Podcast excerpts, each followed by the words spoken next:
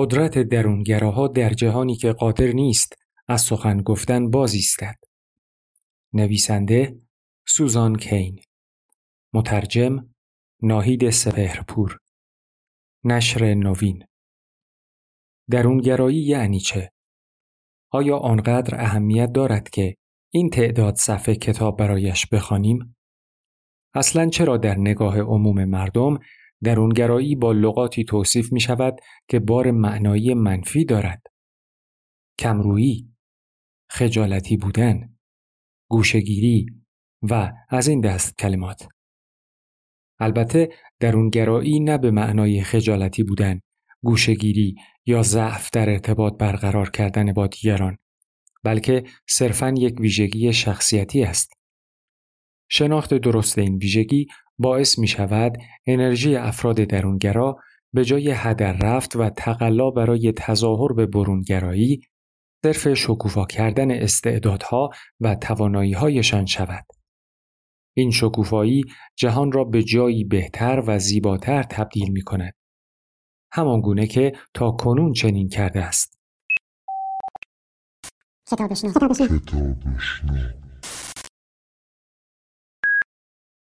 کتابشنو رسانه برای شنیدن کتاب.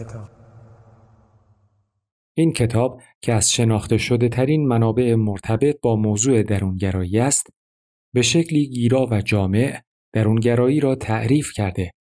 جوانب مختلف آن را میسنجد و نشان می دهد که چرا تبلیغ و ارج نهادن برونگرایی که امروزه در جهان رواج دارد باعث هدر رفت انرژی و استعداد حداقل یک سوم افراد جامعه می شود.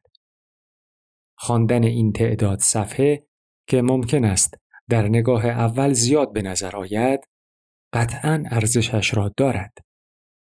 نشر نوین دیدگاه پیرامون کتاب کتاب قدرت سکوت هیجان انگیز و پیشگام است. کاربردهای آن در کسب و کار ارزش ویژه‌ای دارد. رهنمودهایی می دهد که درونگراها چگونه می توانند رهبری موثری داشته باشند. سخنرانی های موفقیت آمیزی انجام دهند. از فرسودگی شغلی به دور باشند و نقش های درستی را انتخاب کنند. این کتاب کتابی با نگارش جذاب و دلپذیر که حاصل تحقیق علمی و به واقع استادانه است. آدام گرانت استاد مدرسه کسب و کار وارتون و نویسنده کتاب های بدبستان و دوباره فکر کن. تحلیل و بررسی وسوسه انگیز روان بشر که می تواند عاملی در جهت تحول زندگی باشد. این کتاب به طور یقین برای درونگراها و برونگراها به یک اندازه سودمند است. مجله ریویوز دیدگاهی دیگر مهربانی قدرتمند است. تنهایی به لحاظ اجتماعی سازنده است. این قبیل ایده های مهم و متناقض برخی از دلایل بسیاری هستند که موجب می شوند کتاب قدرت سکوت را به گوشه ای آرام ببریم و پیام درخشان و تعمل برانگیز آن را فرا بگیریم. روزابت موسکانتر استاد مدرسه کسب و کار هاروارد سوزان کین در این کتاب جذاب که نگارشی زیبا دارد استدلالی قدرتمند را درباره خرد درونگرایی مطرح می کند. به علاوه به نحوی شایسته ما را از ابعاد منفی سر و صدای فرهنگمان و خطرات غرق شدن در آن آگاه می سازد. از همه مهمتر نحوه بیان سوزان، گیرا، متفکرانه، آرام و شیوا است. قدرت سکوت سزاوار توجهی بسیار ویژه است. اظهار نظر کریستوفر لین نویسنده یک کتاب کمرویی کتابی حاوی اطلاعات مفید و حاصل تحقیقاتی جامع درباره قدرت سکوت و مزیت‌های برخورداری از زندگی غنی درون. این کتاب ناقض افسانه است که می‌گوید برای خوشبختی و موفقیت باید برونگرا باشید. جودیت اورلاف پزشک و نویسنده کتاب آزادی عاطفی درخشان روشنگر توانمندساز. کتاب قدرت سکوت نه فقط یک صدا بلکه راهی است در جهت بازگشت به خود. برای بسیاری از کسانی که به بخش بهتری از زندگیشان گام می نهند و فکر می کنند که شیوه تعاملشان با جهان نیاز به اصلاح دارد.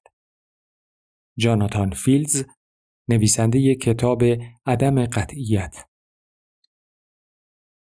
پیشگفتار. دو قطب شمال و جنوب خلق و خو. مونتگومری آلاباما. اول دسامبر سال 1955 اوایل عصر. یک اتوبوس عمومی در ایستگاه توقف می کند و خانمی چهل ساله با لباسی موقر سوار می شود.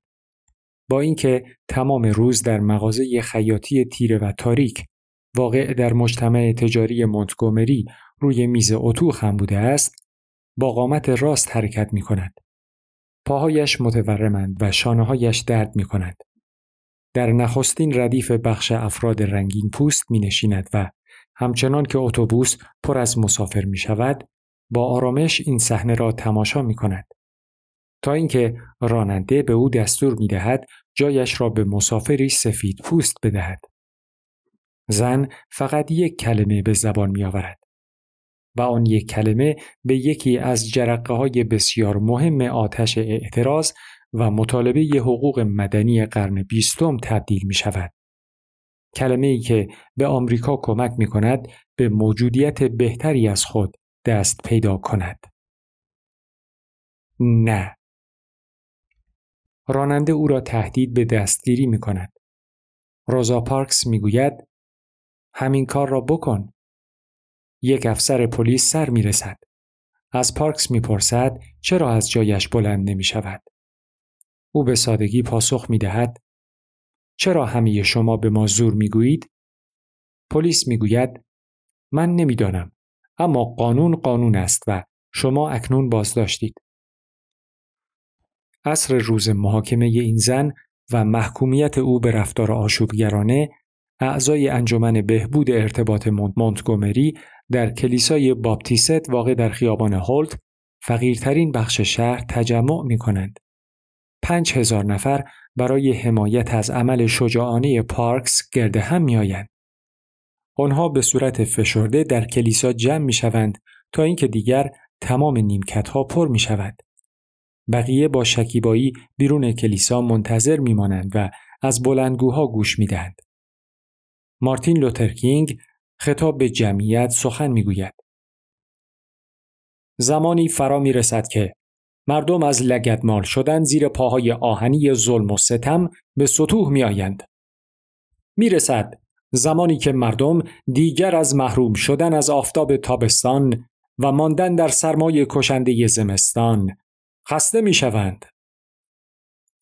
او شجاعت پارکس را تحسین می کند. پارکس بی آن که چیزی بگوید می ایستد. حضورش کافی است تا جمعیت را به هیجان آورد.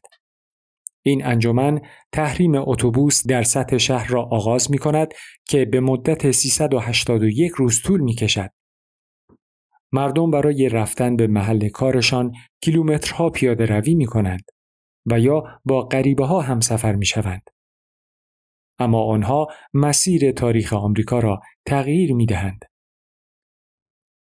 من همیشه روزا پارکس را زنی بلند قامت و جسور تصور می کردم. کسی که توانست به راحتی در مقابل مسافران خشمگین یک اتوبوس بایستد. اما وقتی در سال 2005 در 92 سالگی از دنیا رفت، در سیل آگهی های تحریم از او به عنوان فردی آرام، دلنشین و کوتاه قد یاد می‌شد. آنها می گفتند روزا پارکس محجوب و خجالتی بود اما دل و جرأتی همچون شیر داشت. تمام آن نوشته ها مملو از عباراتی همچون فروتنی بسیار و شکیبا و آرام بود. آرامش و شکیبایی چه معنایی دارند؟ این تعریف به طور ضمنی مورد پرسش واقع می شدند. چطور می‌توان خجالتی و در عین حال شجاع بود؟ ظاهرا خودش هم به این تناقض واقف بود زیرا زندگی نامش را قدرت آرام نام گذاشت. عنوانی که تشویقمان می کند تا نگرش هایمان را زیر سوال ببریم. چرا فرد آرام نتواند قوی باشد؟ و آرام بودن چه قابلیت های دیگری دارد که ما به آن باور نداریم؟ زندگی های ما عمیقا با شخصیت، جنسیت یا نژاد شکل گرفتند و بنا به نظر یک دانشمند یگانه ترین و مهمترین بعد شخصیت یعنی شمال و جنوب خلق و خو جایی است که ما را در طیف درونگرا و یا برونگرا قرار می دهد. و جایگاه ما در این زنجیره بر نحوه انتخاب دوستان و شریک زندگی، گفتگو، تجزیه و تحلیل تفاوتها و ابراز عشق اثر می‌گذارد. این جایگاه بر مشاغلی که انتخاب می کنیم و موفقیت یا ناکامی ما در آنها موثر است. همین جایگاه است که میزان تمایل ما را به ورزش، خیانت، فعالیت مداوم بدون استراحت، درس گرفتن از خطاهایمان، ریسک های مهم در بازار سهام، رهبر شایسته بودن و مطرح کردن پرسش چه می شود اگر رقم می زند. جایگاه ما در این طیف بر خط سیرهای مغزی، انتقال دهنده های عصبی و زوایای دور سیستم های عصبی ما منعکس می شود. امروزه درونگرایی و برونگرایی جامعترین موضوعات تحقیقاتی را در حوزه روانشناسی شخصیتی به خود اختصاص می دهند و حس کنجکاوی صدها دانشمند را برمیانگیزند.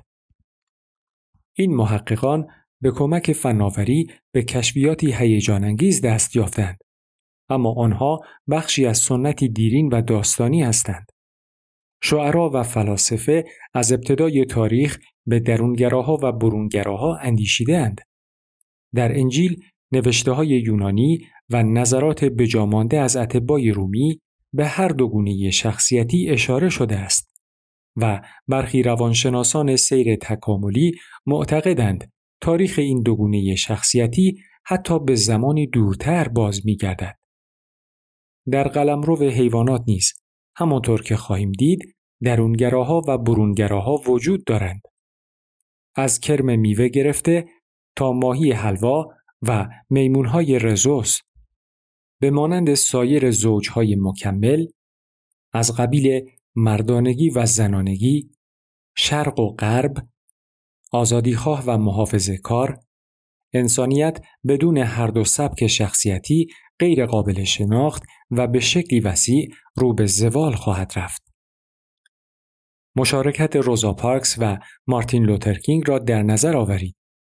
اگر سخنبری توانمند از دادن صندلیاش در یک اتوبوس مجزا سازی شده امتناع می کرد، نمی توانست تأثیری همچون تأثیر زنی فروتن داشته باشد که آشکارا ترجیح می‌داد ساکت و آرام باشد. اما بنا به ضرورت آن موقعیت رفتار دیگری از خود بروز داد و چنانچه پارکس سعی می کرد بیستد و اعلام کند که رؤیایی دارد. امکان به هیجان آوردن یک جمعیت را نداشت.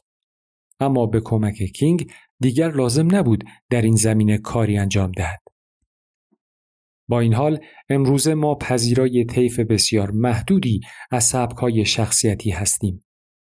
به ما گفتند برای عالی بودن باید جسور باشیم و برای خوشحال بودن باید اجتماعی باشیم.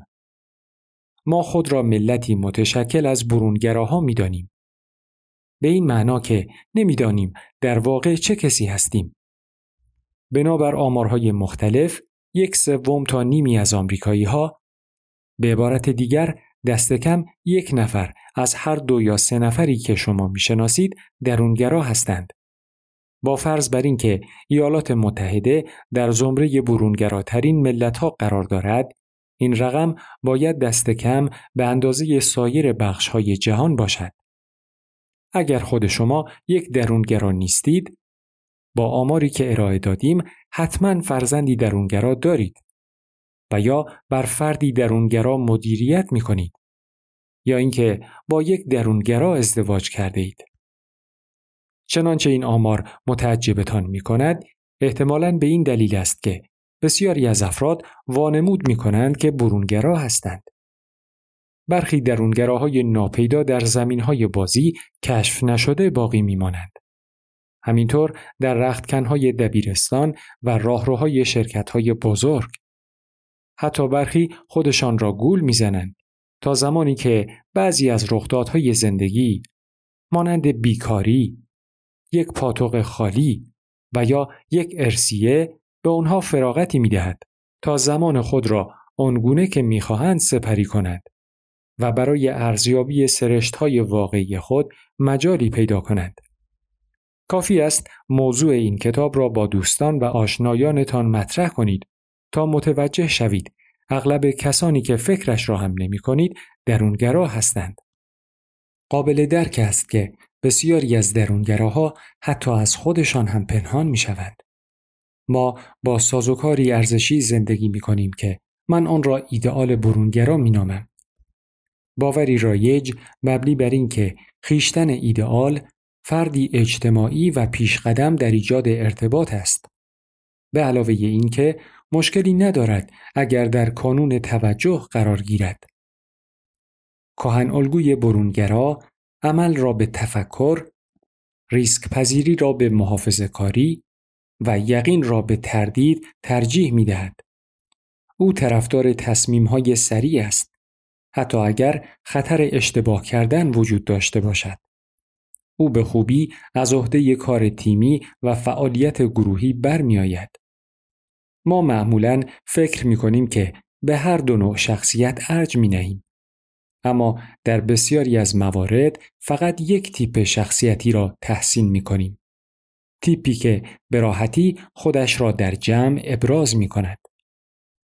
به طور حتم به افراد انزوا طلبی که در زمینه های فناوری مستعد هستند و کسب و کارهایی ولو کوچک و خانگی دارند اجازه می دهیم شخصیت دلهایشان را داشته باشند. اما آنها استثناء هستند نه قاعده. و عمدتا در مقابل رفتارهای افرادی که ثروتهای افسانه‌ای دارند یا چنین وعده هایی به ما می‌دهند شکیبایی بیشتری به خرج می دهیم. چون منافع ما ایجاب می کند. درونگرایی همراه با پسر اموهایش یعنی حساسیت، جدیت و کمرویی اکنون یک تیپ شخصیتی درجه دوم محسوب می شود که جایی بین ناامیدی و آسیب شناسی قرار می گیرد. درونگراهایی که در چهارچوب ارزشی ایدئال برونگرا زندگی می کنند همچون زنانی که در دنیای مردان زندگی می کنند به خاطر رفتاری که از ویژگی درونیشان برمیخیزد دست کم گرفته می شوند. برونگرایی تا حد وسیعی سبک شخصیتی جذابی به شمار می رود. اما ما آن را به معیاری ظالمانه تبدیل کرده ایم که اغلب احساس می کنیم باید با آن هم نوا شویم. ایدئال برونگرا در تمام تحقیقات به ثبت رسیده است. گرچه این تحقیقات هرگز تحت نامی مجزا دستبندی نشدند. به عنوان مثال، آدمهای پرحرف، باهوشتر، زیباتر، جالبتر و به عنوان دوست دلپذیرتر هستند. سرعت کلام به اندازه حجم آن حائز اهمیت است. ما انسانهای پرحرفتر را شایسته تر و دوست داشتنی تر از کسانی میپنداریم که کم حرف می‌زنند. همین نگرش در گروه ها نیز دیده می شود. تحقیقات نشان می دهند افراد پرحرف از افراد کم حرف باهوشتر در نظر گرفته می شوند. گرچه بین پرگویی و ایده های خوب هیچ ارتباطی وجود ندارد. حتی واژه درونگرا نوعی بدنام کردن است. لاری هلگوی روانشناس در تحقیقی غیررسمی نشان داد که درونگراها ظاهر فیزیکیشان را با واژگانی از قبیل سرزنده و شاداب توصیف می کردند. کلماتی از این دست چشمهای سبزابی عجیب و غریب گونه های برامده اما وقتی از آنها خواسته می‌شد درونگراها را به طور کلی وصف کنند تصویری بیروح و ناخوشایند رسم می کردند و آنها را افرادی غیر جذاب ملبس به لباسهایی با رنگهای خونسا و با مشکلات پوستی عنوان می کردند. اما اشتباه خطرناکی است اگر ایدئال برونگرا را چنین بیفکرانه بپذیریم. برخی از عظیمترین ایده ها، آثار هنری و اختراعات ما از نظریه تکامل گرفته تا گلهای آفتابگردان ونگوگ و رایانه شخصی همگی دستاوردهای افراد آرام و متفکرند که می‌دانستند چگونه با دنیای درون خود هماهنگ شده و گنجهایی را در آن بیابند. بدون درونگراها دنیا فاقد آثاری از این دست بود. نظریه جاذبه و, نظریه نسبیت شعر ویلیام باتلر ییتس به نام ظهور دوباره. اشعار شوپن در جستجوی زمان از دست رفته اثر پروست. پیتر پن. کتاب های جورج اورول به نام های 1984 و قلعه حیوانات. گربه در کلاه. چارلی براون. گوگل. هری پاتر. فهرست شیندلر. ایتی موجود فرازمینی. برخورد نزدیک از نوع سوم. همان گونه که روزنامه نگار علمی وینفرد گالگر می نویسد شکوه و عظمت ذات آنهاست که موجب می شود به جای تعجیل برای به دست آوردن انگیزه درباره آن تحمل کنند. عاملی که در دراز مدت دستاوردهای فکری و هنری را برایشان به دنبال دارد. نه فرمول نظریه نسبیت انیشتین و نه بهشت گم شده نمی توانند اثر فردی برونگرا باشند که عاشق میهمانی است. حتی در حوزه هایی همچون اقتصاد، سیاست و فعالیت های عملی که مشخصاً درونگراهای کمتری را به خود جذب می کنند، برخی از پیشرفت های بسیار عظیم به دست درونگراها انجام شدند. در این کتاب خواهیم دید چگونه چهرههایی همچون ایلینور روزولت، الگور، وارن بافت، گاندی و روزا پارکس دقیقا به خاطر درونگرا بودنشان به اهداف عظیمشان دست یافتند و چه بسا در غیر این صورت به چنین شخصیت تبدیل نمی شدند. با این حال همانطور که در این کتاب آشکار خواهد شد بسیاری از مهمترین اصول زندگی معاصر برای کسانی طراحی شدهاند که از پروژه های گروهی و سطوح بالایی از هیجان لذت می‌برند. در کودکی میزهای کلاسهایمان با نظمی افراطی چیده می شوند. به نحوی که برای توسعه آموزش گروهی مناسب تر باشند. تحقیقات نشان می دهند عده زیادی از معلمان بر این باورند که دانش آموز شخصیتی برونگرا دارد. ما نمایش های تلویزیونی را تماشا می کنیم که قهرمان های آنها با سیدنی برادی ها و بیورکلور های سالیان قبل در نقش بچه های محل تفاوت دارند. آنها ستاره های راک و میزبان های پخش اینترنتی با شخصیت های برجسته تری مانند هانا مونتانا و کارلی شای در سریال آیکارلی هستند. حتی شخصیت سید در انیمیشن کودک علمی که شبکه پی بی سی حامی مالی آن است و الگویی برای دوره پیش دبستانی است هر روز مدرسه را با اجرای حرکات رقص با دوستانش شروع می کند. حرکات من را ببینید. من یک ستاره راک هستم.